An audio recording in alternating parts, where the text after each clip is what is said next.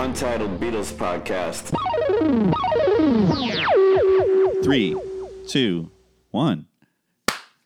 Contact, it's the something and the something. And the, remember that? Three, two, one, oh, contact. Oh yeah, three, two, one. Contact. Three, two, one. Contact is the secret, is the moment when everything happens. Contact. Yeah, I remember that one a lot. It, it was three, two, one. Contact. It was Electric Company. Kids are people too. I mean, if we're getting weird, the New Zoo Revue. It's the New Zoo Revue, and we're making friends with you. Was that?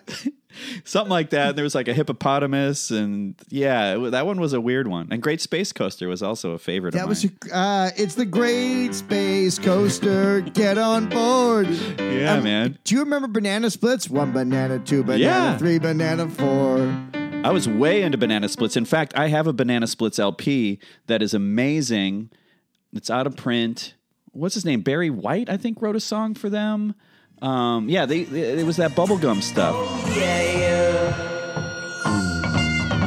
I live in a cucumber castle on the bank of a cranberry sea.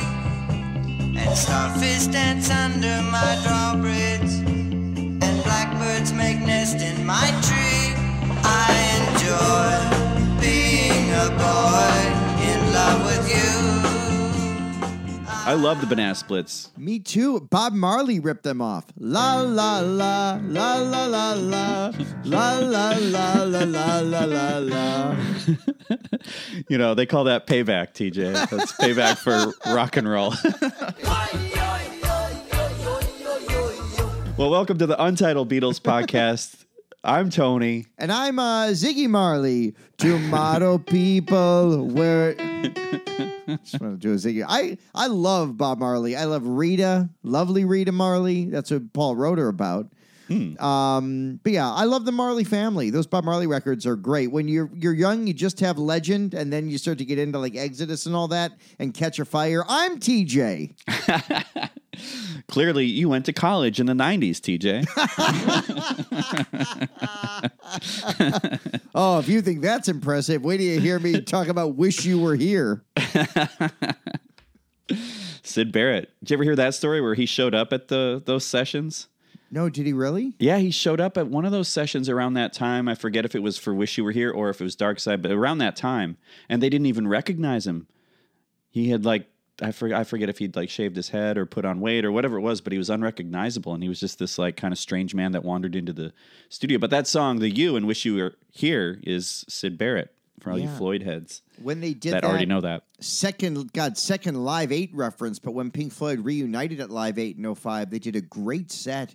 And um, at the it's the only time Roger Waters and um, David Gilmour played together in like years for a Live Eight. And in the intro, Da- David Gilmour said, "This one's for Syd." During the acoustic guitar intro, that was a really sweet moment. Yeah. R.I.P. I, I really liked that guy, Syd Barrett. He he uh, he had an influence on a seventeen year old, eighteen year old me.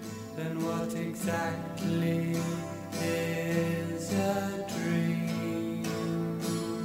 And what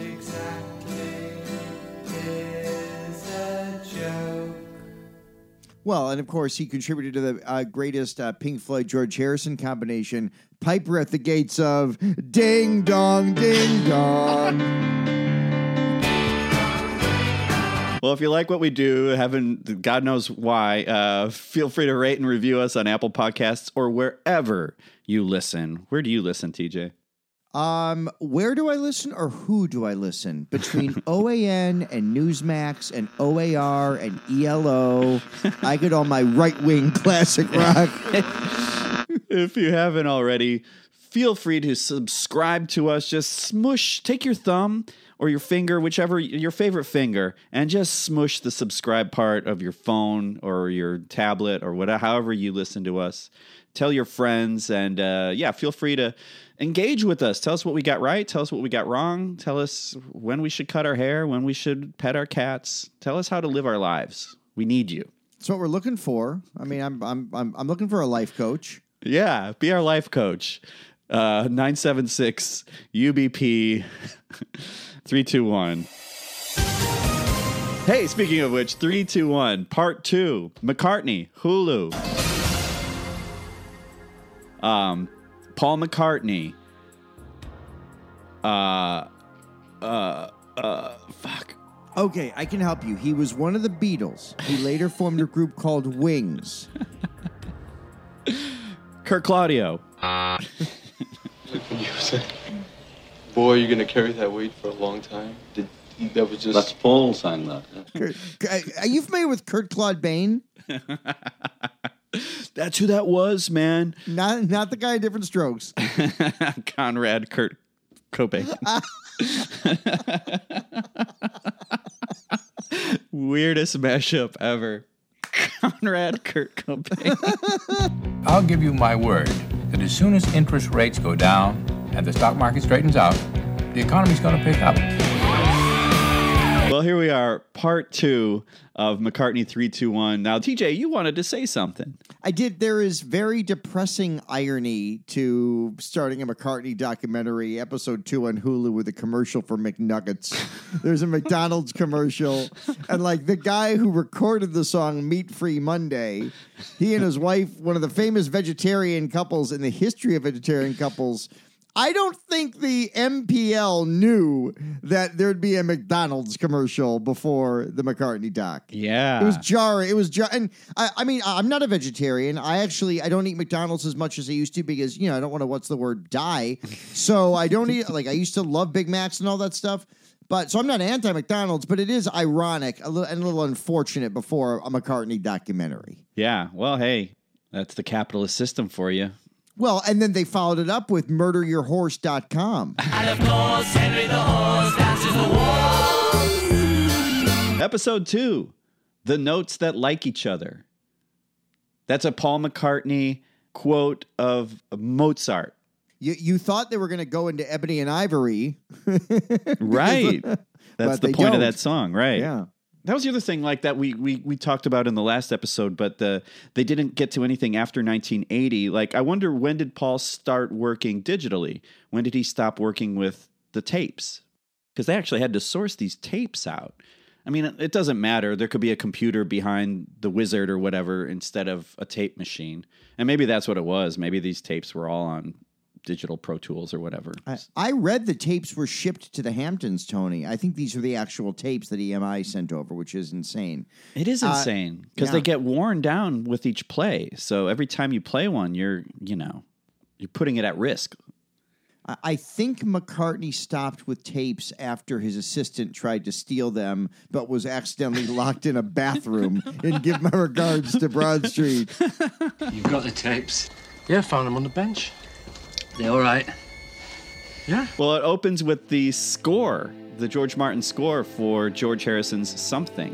One of your favorite tracks from the Abbey Road Deluxe set is the strings only take on this. You're right. Good memory.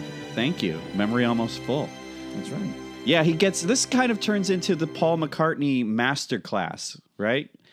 It talks about him not learning how to read or write music and just playing by ear or by feel. You know, I, I meet a lot of young groups and I say, I can't read music or write it. They go, What? And it's like, Well, that doesn't work. But it means that it's here, it's not on a bit of paper. and he's at the piano at that uh, upright piano and he's just playing basically what's i think it must be a c chord he starts with That's right. He plays the C, the and he. I love when he refers to it becoming that Eddie Cochran thing, which is only the most influential song in Beatle history because 20 Flight Rock, or quote unquote, that Eddie Cochran thing, is a song that bonded Paul and John. yeah yeah it's cool i mean it gets I mean, it's basically the the uh, he does the boogie woogie thing with it the Paul's doing all this kind of stuff. Yeah. The Jerry Lee Lewis. yeah but it's cool yeah he starts on a c chord and basically he keeps the, keeps that same shape and goes up it's like c d minor e minor f g i think he goes all the way up to a minor after that He's got an A minor there. I keep waiting for him when he's kind of doing all the chords going up. I was waiting for. Check it, oon, check it, oon, check it out. I wish I w- that there's one. That's one I wish he get the tapes out for C Moon, man. Was that the intro I should have been in? Yes, Paul. You know it's the intro. You wrote it. One of my favorites. You know that's know one of my favorites. I know you love C Moon. I'm more a Hi, Hi, Hi guy. You're more a C Moon guy. Definitely. Definitely. But it's like you love Standing Stone. I love Liverpool Oratorio. So potato, potato. so yeah, I mean, it's it's it's thrilling to hear him even talk about Twenty Flight Rock. Uh, when he starts noodling at the piano, I want to hear him play that upright all day. You know, John's Imagine is also in C. I mean, obviously. So to kind of hear when he goes into Let It Be, as much as Let It Be and Imagine are both piano songs in C, I've never thought of them related, but hearing Paul then go into Let It Be when he's playing something in C, a key that clearly influenced John as well, I connected Let It Be and Imagine in ways I'd never had before. Um, John doing imagine. You can hear that's him. Yeah. It's just sort of what we'd learned based on that. Yeah. Or when I find myself in times of trouble, Mother Mary comes to me. Same chords. Wow. And man of wisdom, let it be,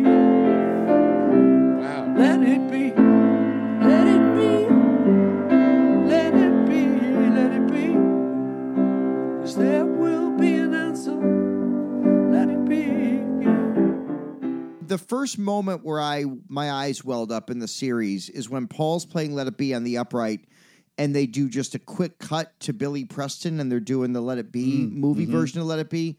Oh my first of all, seeing Billy Preston's face in there, Yeah. hearing his organ, Tony that print. I don't know if we're I've never seen that print, that take and let it be look so good and clean. I don't know if that's cleaned up from the Peter Jackson footage that's going to be used, or if Yeah, these people who did the uh, this McCartney uh, three two one just cleaned it up themselves. But oh my God, this is like an appetizer for the main course coming Thanksgiving weekend. As great as this is, we're going to be rocked off even more when Let It Be comes out, or excuse me, Get Back. Yeah.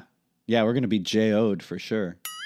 Speaking of sticky things, Kirk, uh, Rick Rubin takes the masking tape, f- you know, so there's masking tape all over the soundboard, and uh, I'm sure people know what it is by now, but those are basically all the uh, the tracks. He put it up to the soundboard and the faders, and it tells you what's on each potentiometer, uh, the levels. So he puts the one on for Eleanor Rigby. Waits at the window, wearing that's the face that it, yeah. she keeps in a jar. I remember- at the door. Who is it for? Showing this to George lonely people. Uh, Martin. And we'd already done yesterday. So this was like, All the lonely it'd be nice to, I think this song could suit, but instead of a quartet, it was now an octet.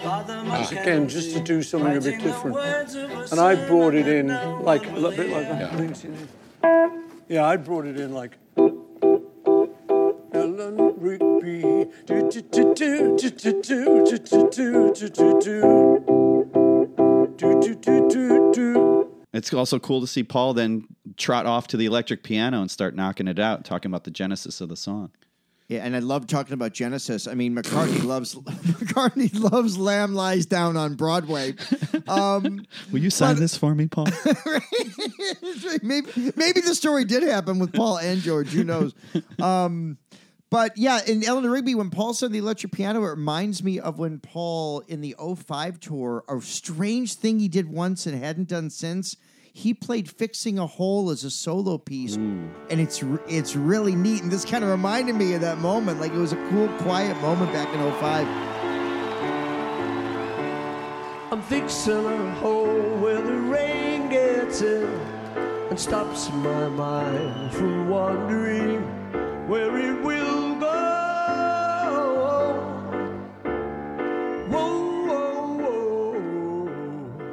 Uh, hearing the Eleanor Rigby strings, I know this is not a hot take, Tony, and we've said it on the show before, but this documentary also reiterates the definitive conclusion that the fifth Beatle is is George Martin.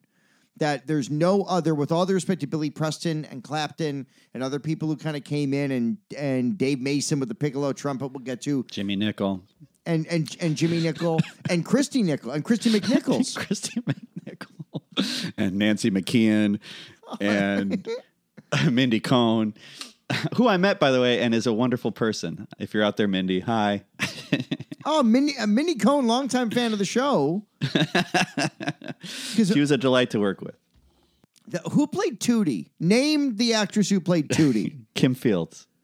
Dude, that is so. All right, fine. After after Mrs. Garrett left, who came in to replace her? Oh, wasn't it Adelaide from Different Strokes or something? I forget. Uh, was it Dixie Carter? Oh no, that's Different Strokes. That Right. anyway. Conrad Kurtko Bain started da- dating Dixie Carter uh, from Designing Women. I, Philip, take thee, Margaret, for my wedded wife to have and to hold from this day forward.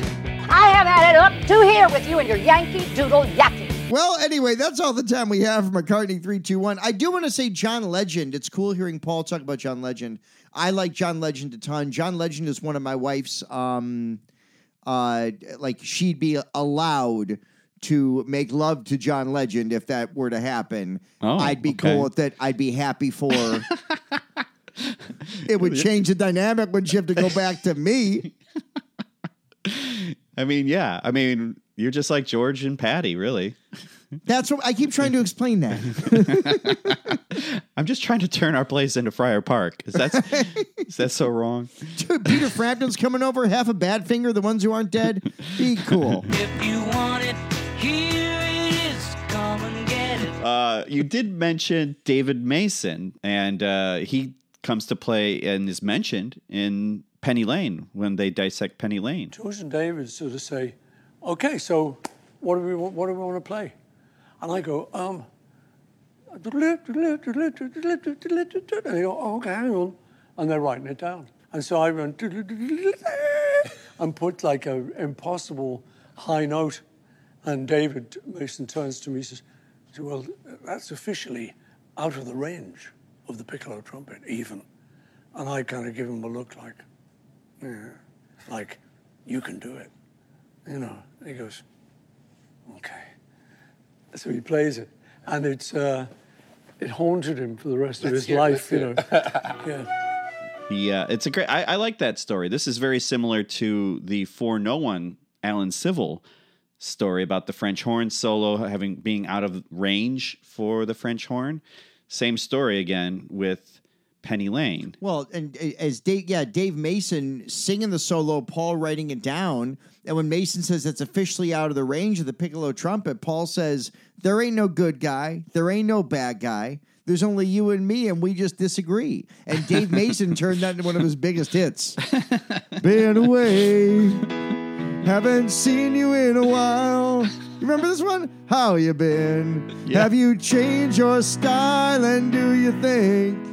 Yeah, I think you played it. Uh, you've played it on the program. I've done it so anytime we talk about Penny Lane. The beauty of tuning into the show is it's almost like watching a show on Me TV. You get the new one and the rerun at the same time.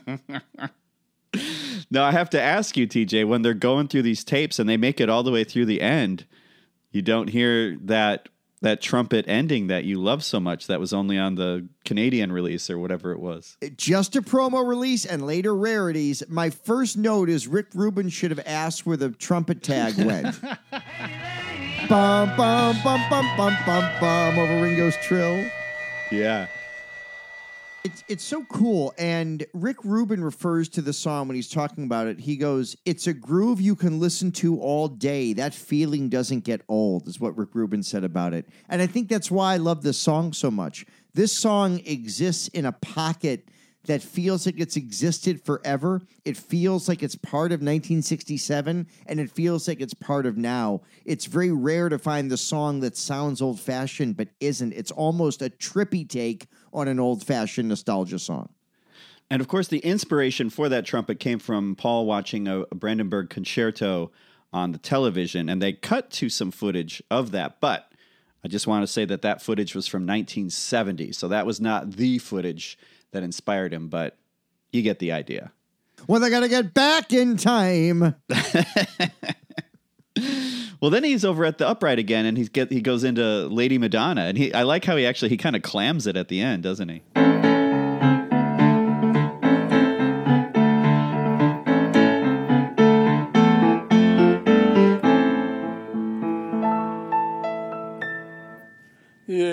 Remember during the pandemic concert, he did like a weird kind of slow version of Lady Madonna where he hammed it up a little bit? See how they run.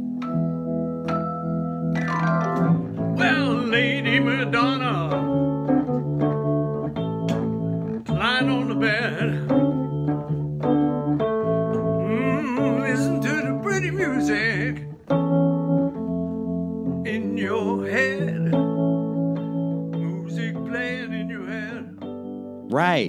And then he references Mrs. Mills' piano, We used to call it Mrs. Mills piano. not to be confused with Mrs. Miller, who had a, a wonderful hit with her version of Downtown. The lights are much brighter there. You can forget all your troubles, forget all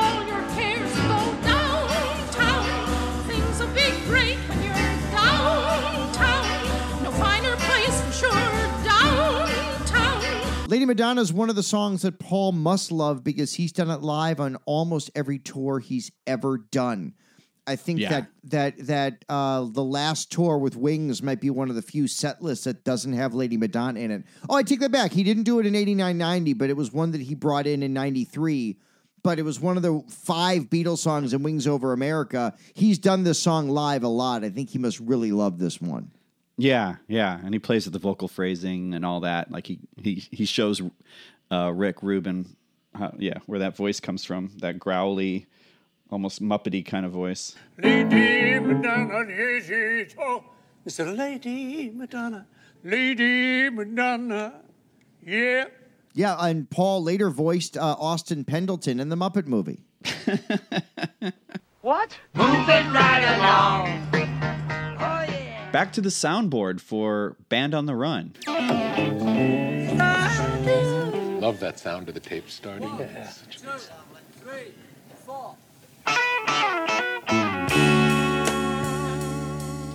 I was walking, I sit and watch all the children. They seemed to say to me, I couldn't tell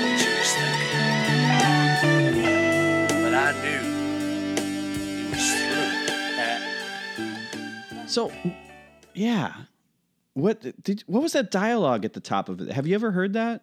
That was an eye opening moment for me. It sounds like Linda and Denny talking. I mean, what is going on? Are, are there people out there, listeners, chime in on Facebook or email us? Has anyone heard that before? I don't have like a lot of Band on the Run era bootlegs. I got the archive set. I've never heard whatever's going on in that mix. Yeah. It's amazing to hear it. Yeah, and then of course he he goes uh, talks about how they they recorded that record, just the three of them, just Linda, Denny, and Paul, uh, in Lagos. Some cool pictures. I love that sweater he's wearing with the deer on it. Yeah. And then yeah, he's got the ugly uh, groovy hipster sweater. And then he's playing one of my favorite guitars ever. Keith Richards played it. Greg Ginn and Black Flag played it. It's it's that clear guitar. It's a um, an Ampeg Dan Armstrong Lucite guitar, and I understand they're really heavy, but it's cool to see Paul play a left-handed one. Yeah, I, I never knew that was a thing. So that I'm gl- I'm glad you pointed that out. Um, there's a guitar harmony line I've never heard before. Not just the talking, but the guitar's doing kind of a, a weird thing there. Okay, now go, boy. Stuck inside these four walls. You know, the robbery of the tapes in Broad Street, which loosely, excuse me, and Brand on the Run in Lagos, Lagos and Broad Street are different experiences. But the the tapes getting robbed has been it's a famous story that's obviously been known since back then. Yeah. Um, but I wonder did that, did that robbery inspire the 10cc song Dreadlock Holiday? And five of them jumped out of the car. One of them had a knife. Ah, Linda's ah, screaming at them. So they took all our stuff, including my demos from Band on the Run. That's the only thing I was really pissed about. I saw four faces, one met a brother from the gutter. They looked me up and down a bit and turned to each other. You know, I we'll have to listen to the Untitled 10cc podcast. Maybe those guys are t- tackling that one. You know, it's a decent podcast, but I'm not in love. So don't forget it. We talked about this in the last episode, but this is the episode where we see that Fela Kuti footage from uh, it's either Glastonbury in '84 or some other time in Paris.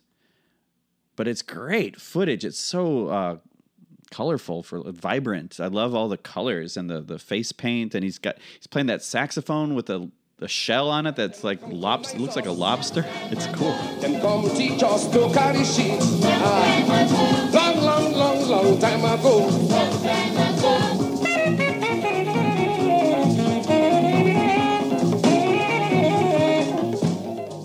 Yeah, and it's it's visually and orally astonishing. Yeah. Hearing him sing and watching him perform. I mean, I knew who he was. I'd probably seen clips before, but I, that's the most of him I'd ever seen. And it's like I want to go on a deep dive now because that it's just such incredible performance. Just before that, Paul mentions how he thought they'd pick up African vibes like Graceland, and we didn't. Which to me is Paul saying, "Fuck you for appropriating African music, Paul Simon. Enough boy, enough boy in the bubble. enough of this." Yeah, no, I remember. I remember when he came on SNL with like the thirty people behind him. Yeah, but uh, what's interesting though is that Fela Kuti, like, flat out confronted Paul about that, and that was left out of this thing with Rick Rubin out of three two one. We didn't get into that moment. He mentions how he went to the club and all that, but. But Fela Kuti was saying like, "Hey, why'd you come down here to rip off our stuff?" That's what I maybe that's what I meant earlier in episode in our previous episode about like the commercial version. Like we're, we're getting the stories, but we're we're we're leaving out some of the the nasty bits. R.I.P. Anthony Bourdain. Yeah, I I, I want to see that documentary too. Um, I wonder if that's where because there's a few things where Paul says something before a clip that sound like justification, and maybe Paul saying before that clip, um, we didn't go down there to appropriate African music was meant to kind of apologize for the incident without showing it. I wonder. Yeah, I wonder.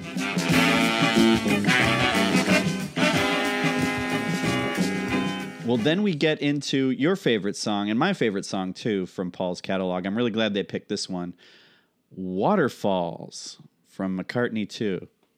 Yeah, the first of two McCartney two songs. I mean, this just to remind, like a lot of people, like Paul said, a lot of you know the diehard fans love the song. This song didn't chart. uh, I'm a diehard fan. I'm not a Waterfalls fan. There's five others. Give me Frozen Jap if you're going to cut into something over Waterfalls. Agreed, agreed. Well, as you know, they they do get into Check My Machine later, which that satisfies that for sure.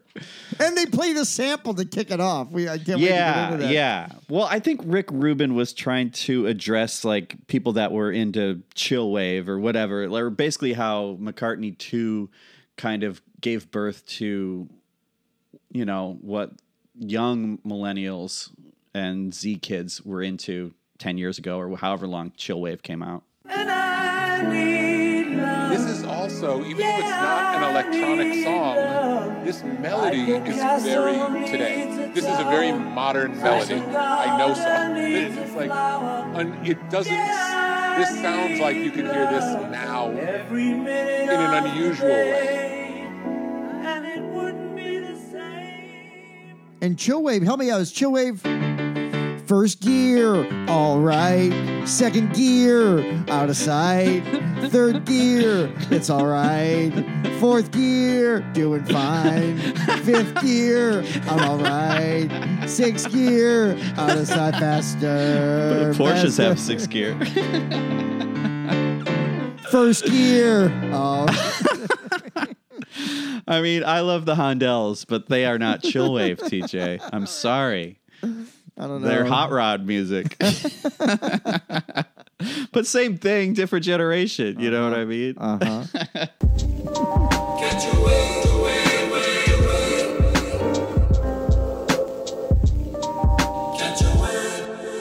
Well, then Paul goes to the piano and he plays a song. Have you ever heard this one? It's called "Life Can Be Hard." No, it's incredible. Like, I mean, this is this was breathtaking. It's a jazzy show tune. What an inventive melody with these twists and turns.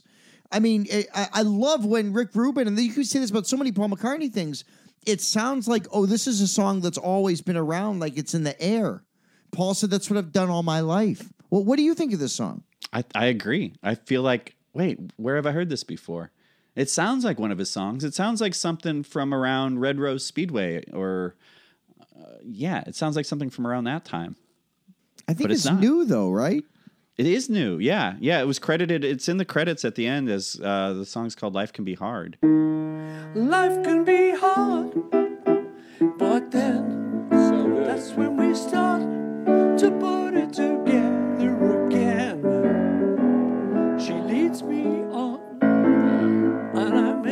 enchanted by her beauty.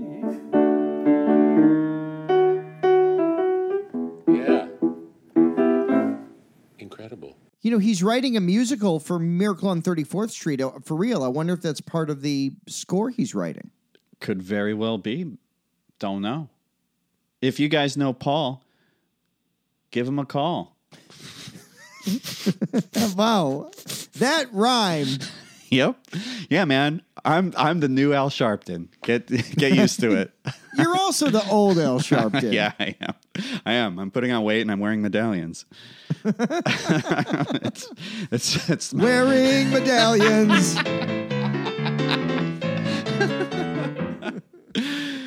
Oh, well, episode two closes with uh, Abbey Road footage. I love this footage, the very rare White Album film footage of, of Paul doing Blackbird. It looks like they found the right take, too, because they have the false start in there and everything. You get to see it with him tapping with his uh, orange butterscotch Sergeant Pepper looking shoes. That may be silent video where they synced up the take. Whatever it is, it's Yeah. so great, Tony, and it looks pristine. No, it's great. It's great. And and this is the one thing in the credits they let it play out through the credits. And you think you're listening like, "Oh, you think you're listening to the master." But no, it breaks down. And uh yeah, it's a, it's a cool outtake that is not on the White Album reissue that I know of. I don't remember hearing anything like that. No, I don't believe it is. Blackbird, fly into the light of a dark black night.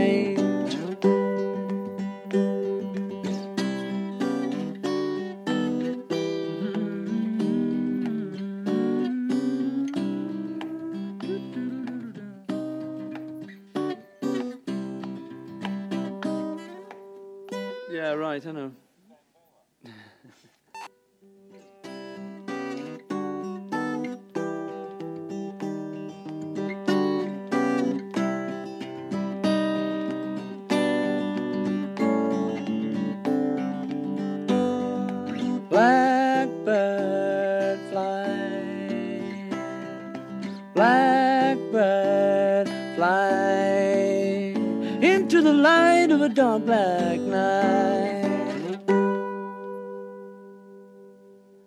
So, what goes on when episode three kicks off with a, a rockin' back in the USSR where Paul's going nuts in the mixing board, but like two minutes of the Beatles footage intercut with Russians going insane? Oh, I love it. I thought it was kick ass. It is. It's it's a brilliant editing choice, but there's nothing else like it in the whole documentary, so it took me a little bit by surprise. It's wonderful. It was very surprising though. Yeah. It took it actually took me a minute to figure out like, wait, what is this? And then like, oh, I get it. Show me round the snow big mountains way down south. Take me to daddy. Um, let me yell, bring it out. Um, and keep your comrade warm. I'm back in the USSR. Hey, you don't know how lucky you are, boys. Back, back. It's cool to see that. It was cool to see Paul like being a, being a kid at the console and loosening up. We don't see that a lot. He's very in control, you know. I feel like a lot of this stuff is like him really trying to control the legacy at the end. And I think it's great because we're getting good stuff, but it's also cool when he just like lets loose. Yeah, and you see, uh, Rick Rubin gives him the space and comfort and respect to do that. Ba- after back in the USSR, it's, there's a few moments where Paul really is self-referential too, where he tells a story of how he told Ringo how to play it. Ringo says, "You do it." Yeah, that's where I wonder where that's a fuzzy that that gets fuzzy for me with the facts because I thought Ringo walked out and then that's when they did back in the USSR with Paul and the others on drums. I think that's the story Paul was telling, but in more sanitized terms, was how I interpreted it. And maybe that's how it went down. You know, Yeah. Maybe he did say, "Okay, you play it," and maybe he walked out with that parrot on his shoulder and off to off to Butlins to work on his parrot routine. At six of the Buckton holiday camps, you'll find the famous Beachcomber bars, the glamorous decor, the excitement of a tropical storm, streams complete with crocodiles, and sometimes special entertainment. Peace and love, everybody.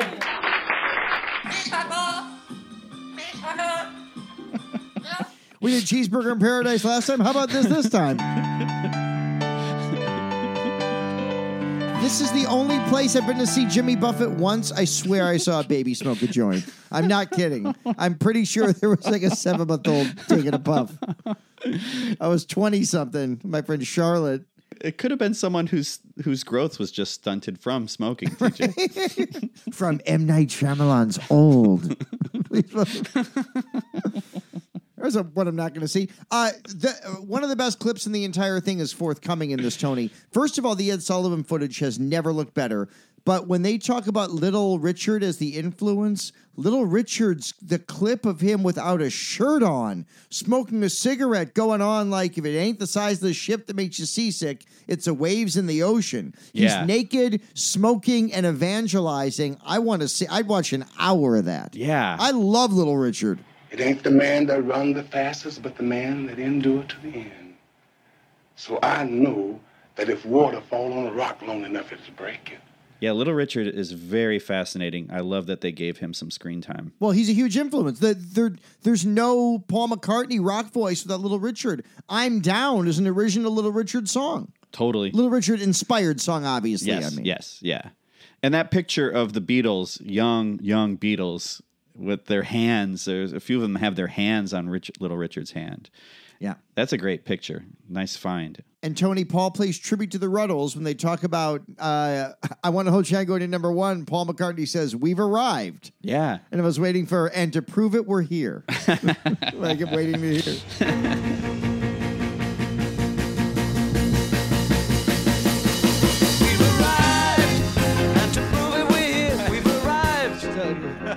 Great note that.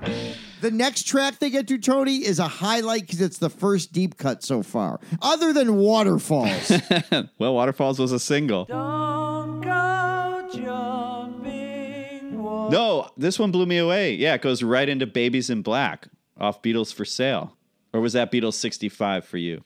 Initially 65 and then Nice. Beatles for sale. Yeah, right. Yeah, I mean, such a great, great track.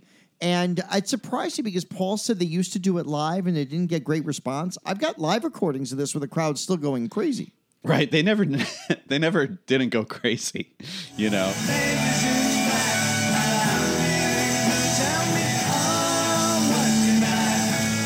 No, we were kind of proud of this one. We thought we were kind of, you know, getting really funky folk.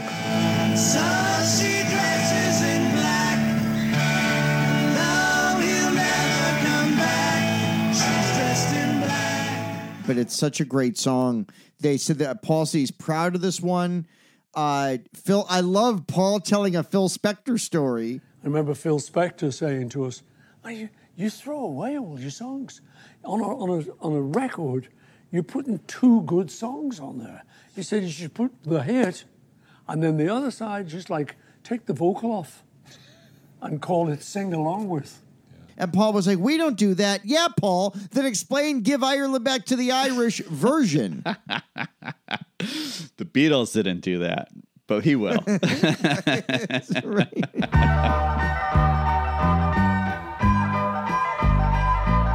it's kind of like I mean they were so strong. They're basically the the good version of someone who works out too much and is showing off their dumb body at the in the parking lot of the grocery store or whatever.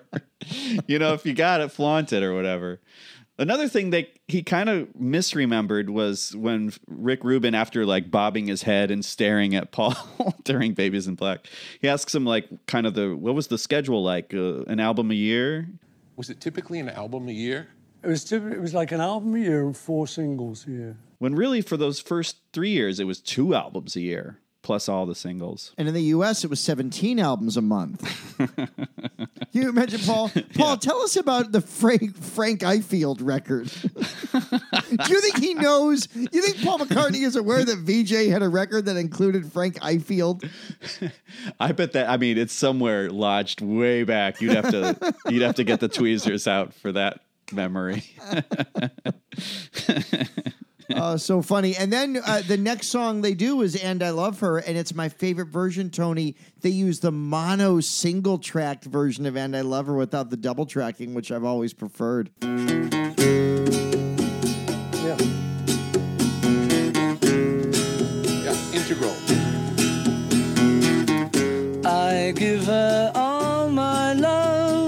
That's it. And uh, That's all I do. yeah, and he refers to songwriting as a good disease. Yeah. How it was spreading the idea of like, why did you guys start writing songs? Yeah.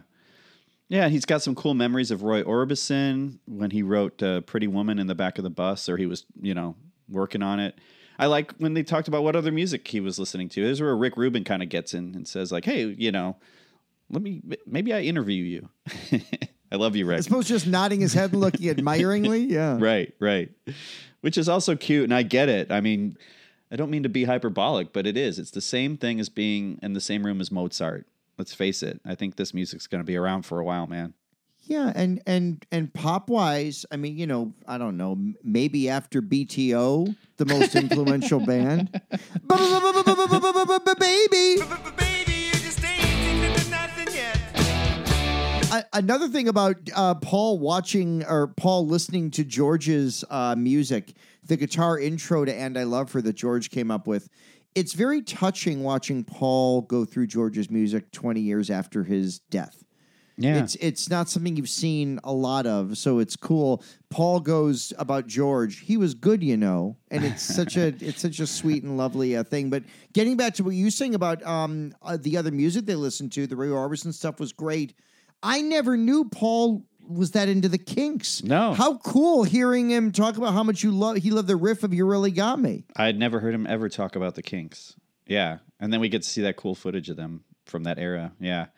Along with Dylan, we see the cool the the Albert Hall and 66 footage. We get like we get one line from that, but it's still great to see. And then of course Hendrix playing Hey Joe, you know. I'd never seen that version either where he's playing like a green Stratocaster. I've never seen that one. You know, I've seen Monterey and I've seen some other stuff, but uh um Beat Club and all that, but I had never seen this color footage where he's playing the solo with his teeth. Uh, again, I'm always floored that he was able to do that. And that was another kind of wow, electric moment. And even though there's hardly anyone in the club, he played this great set, teeth and the whole thing.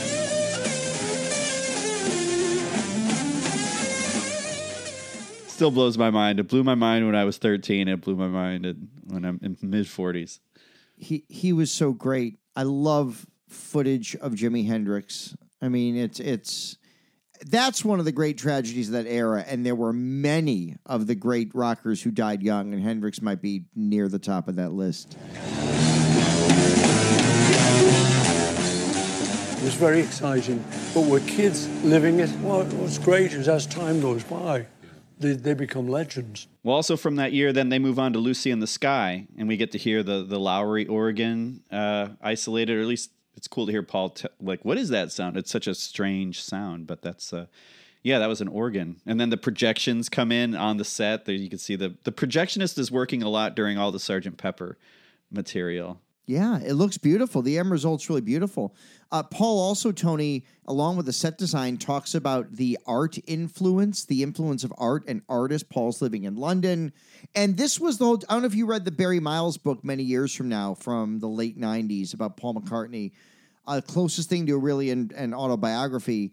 and the book is kind of out. It's almost like the Long and Winding Road or Let It Be Naked of Paul McCartney books because the book is out to show that hey, Paul's the artistic one, Paul's the artsy one. Wasn't just John. Paul was experimental. Paul was into Stockhausen and John Cage. We'll get into that in a little bit, obviously. Yeah. Um, but that Barry Miles book kind of did what Paul's doing here, as if to kind of I understand it because it's not false, but Paul is kind of perpetually trying to validate the fact that he wasn't just what like Yoko made him out to be after John died. He was also an artistic force. Oh, for- yeah, completely. Yeah, you think? Yeah. Yeah, turns out. and left-handed. Wow. Who knew? That and them going to India were stories I just hadn't heard before.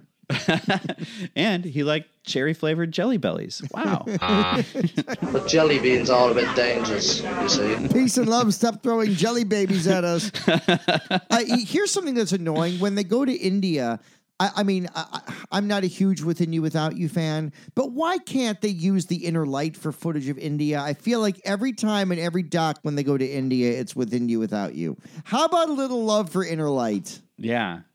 When, and they always used Love You Too a lot too, because it has that like. Yeah, the intro. Yeah. Yeah, whatever you want to call that, an arpeggio. I'm not sure.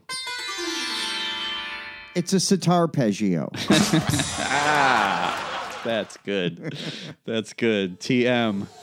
So yeah, we, we went out and stayed at this place in Rishikesh, which are now apparently it's the Beatles meditation camp, and it's a, little bit run down. I met someone who'd been there, but it was a very gentle time. It was a very beautiful time, and we'd all brought our guitars, so we were all writing.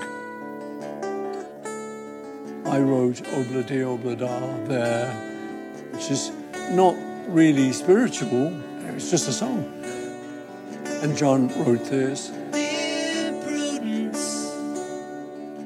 So, but they do go into Dear Prudence, which is a fascinating choice because that is a quintessential John song. They end the episode with the song. Uh, in my estimation, one of the three finest songs on the White Album. Like, I love, love, love this song.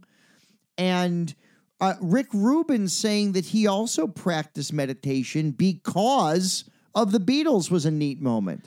Well, yeah, I'd never heard of it until I read Beatle books in junior high or early high school. I didn't know what meditation was. I mean, I, I think maybe maybe I saw it on. Do they ever do it on a Bugs Bunny or something? Maybe I don't know, but like to make fun of it or. Well, that's the plot of Space Jam 2. it's LeBron meditates. The mind is like a muscle. The more you train it, the stronger it becomes. Welcome to Yellowstone, Doc. A restful retreat. Didn't you think that was cool when they showcased the long note on the harmonies? Well, it was a challenge. John and Paul trying to hold the harmony notes as long as they possibly could. Yeah. Watching Paul mime to it is, I would say, the best part of the documentary thus far.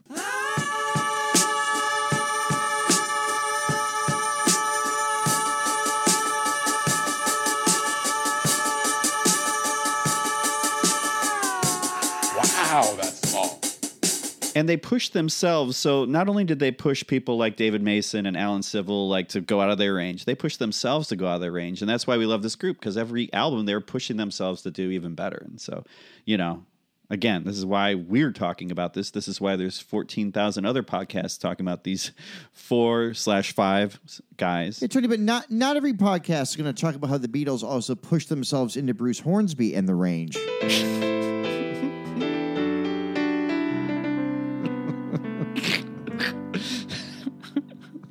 the range. I, you know, I, I'm a purist. I don't like Bruce Hornsby. I just like seeing the range live. I like the range, the news, The Dakotas. Oats.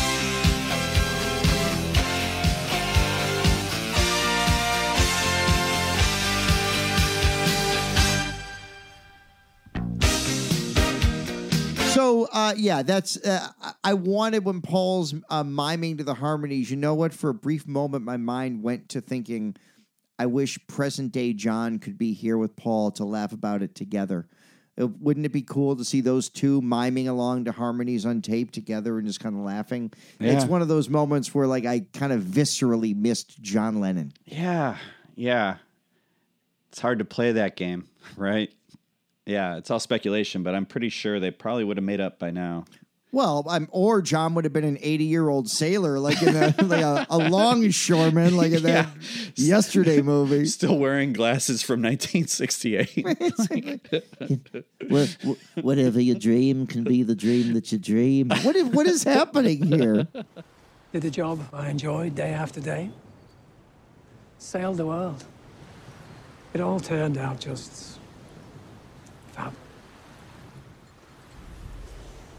How's your love life? Bad.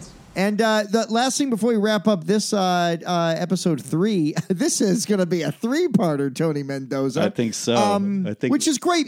But you know what? It's worthy of it because it is anthology like. This is such an important documentary. To give this the short shrift would do our. We just passed 8 million fans, which is wonderful. I, I- we work next to a fan factory. I'm referring to the fans in the warehouse. Yeah. Um, but it it is totally true that this deserves a, a deep analysis. So I'm happy doing another uh, another part on this. But we go into Hey Jude, and the first thing I thought, because Hey Jude's not of the mixing console, Hey Jude is the video footage that leads to the credits. Yeah. It starts right after Paul kind of really starts uh, talking about what the Beatles stood for and how they comfort people.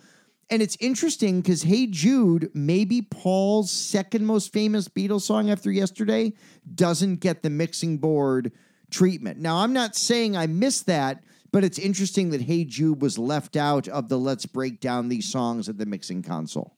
Agreed, agreed. But we do get the David Frost version, which does have different vocals, and you can hear all those other people chanting in at the end.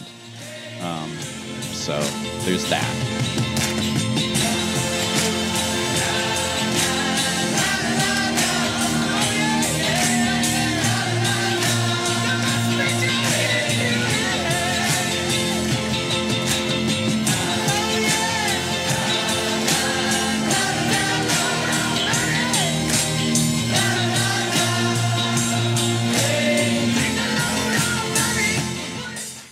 Yeah, it's it's almost live, even though it's sung to the existing track. There are the different vocals and there's some different instrumentation. Uh, is John bored when he's waving? Like every time I've seen that video, both in terrible grainy quality 30 years ago and remastered quality, I've had the discussion in my head of is John bored out of his mind and trying to kind of feign excitement by getting the crowd to sing along, or do you think he's into it? You know, I think it depends on which take, because I think they did that a few times. Yeah, and I don't, I don't have the all the takes to to view and know like, oh, they use take two in anthology and take four You- in this. or wait a minute. Sorry. You don't have every take of This is what I'm dealing with, people. Some Beatle fan. I don't have every take of Hey Jude. Coward. I'm referring to Noel Coward.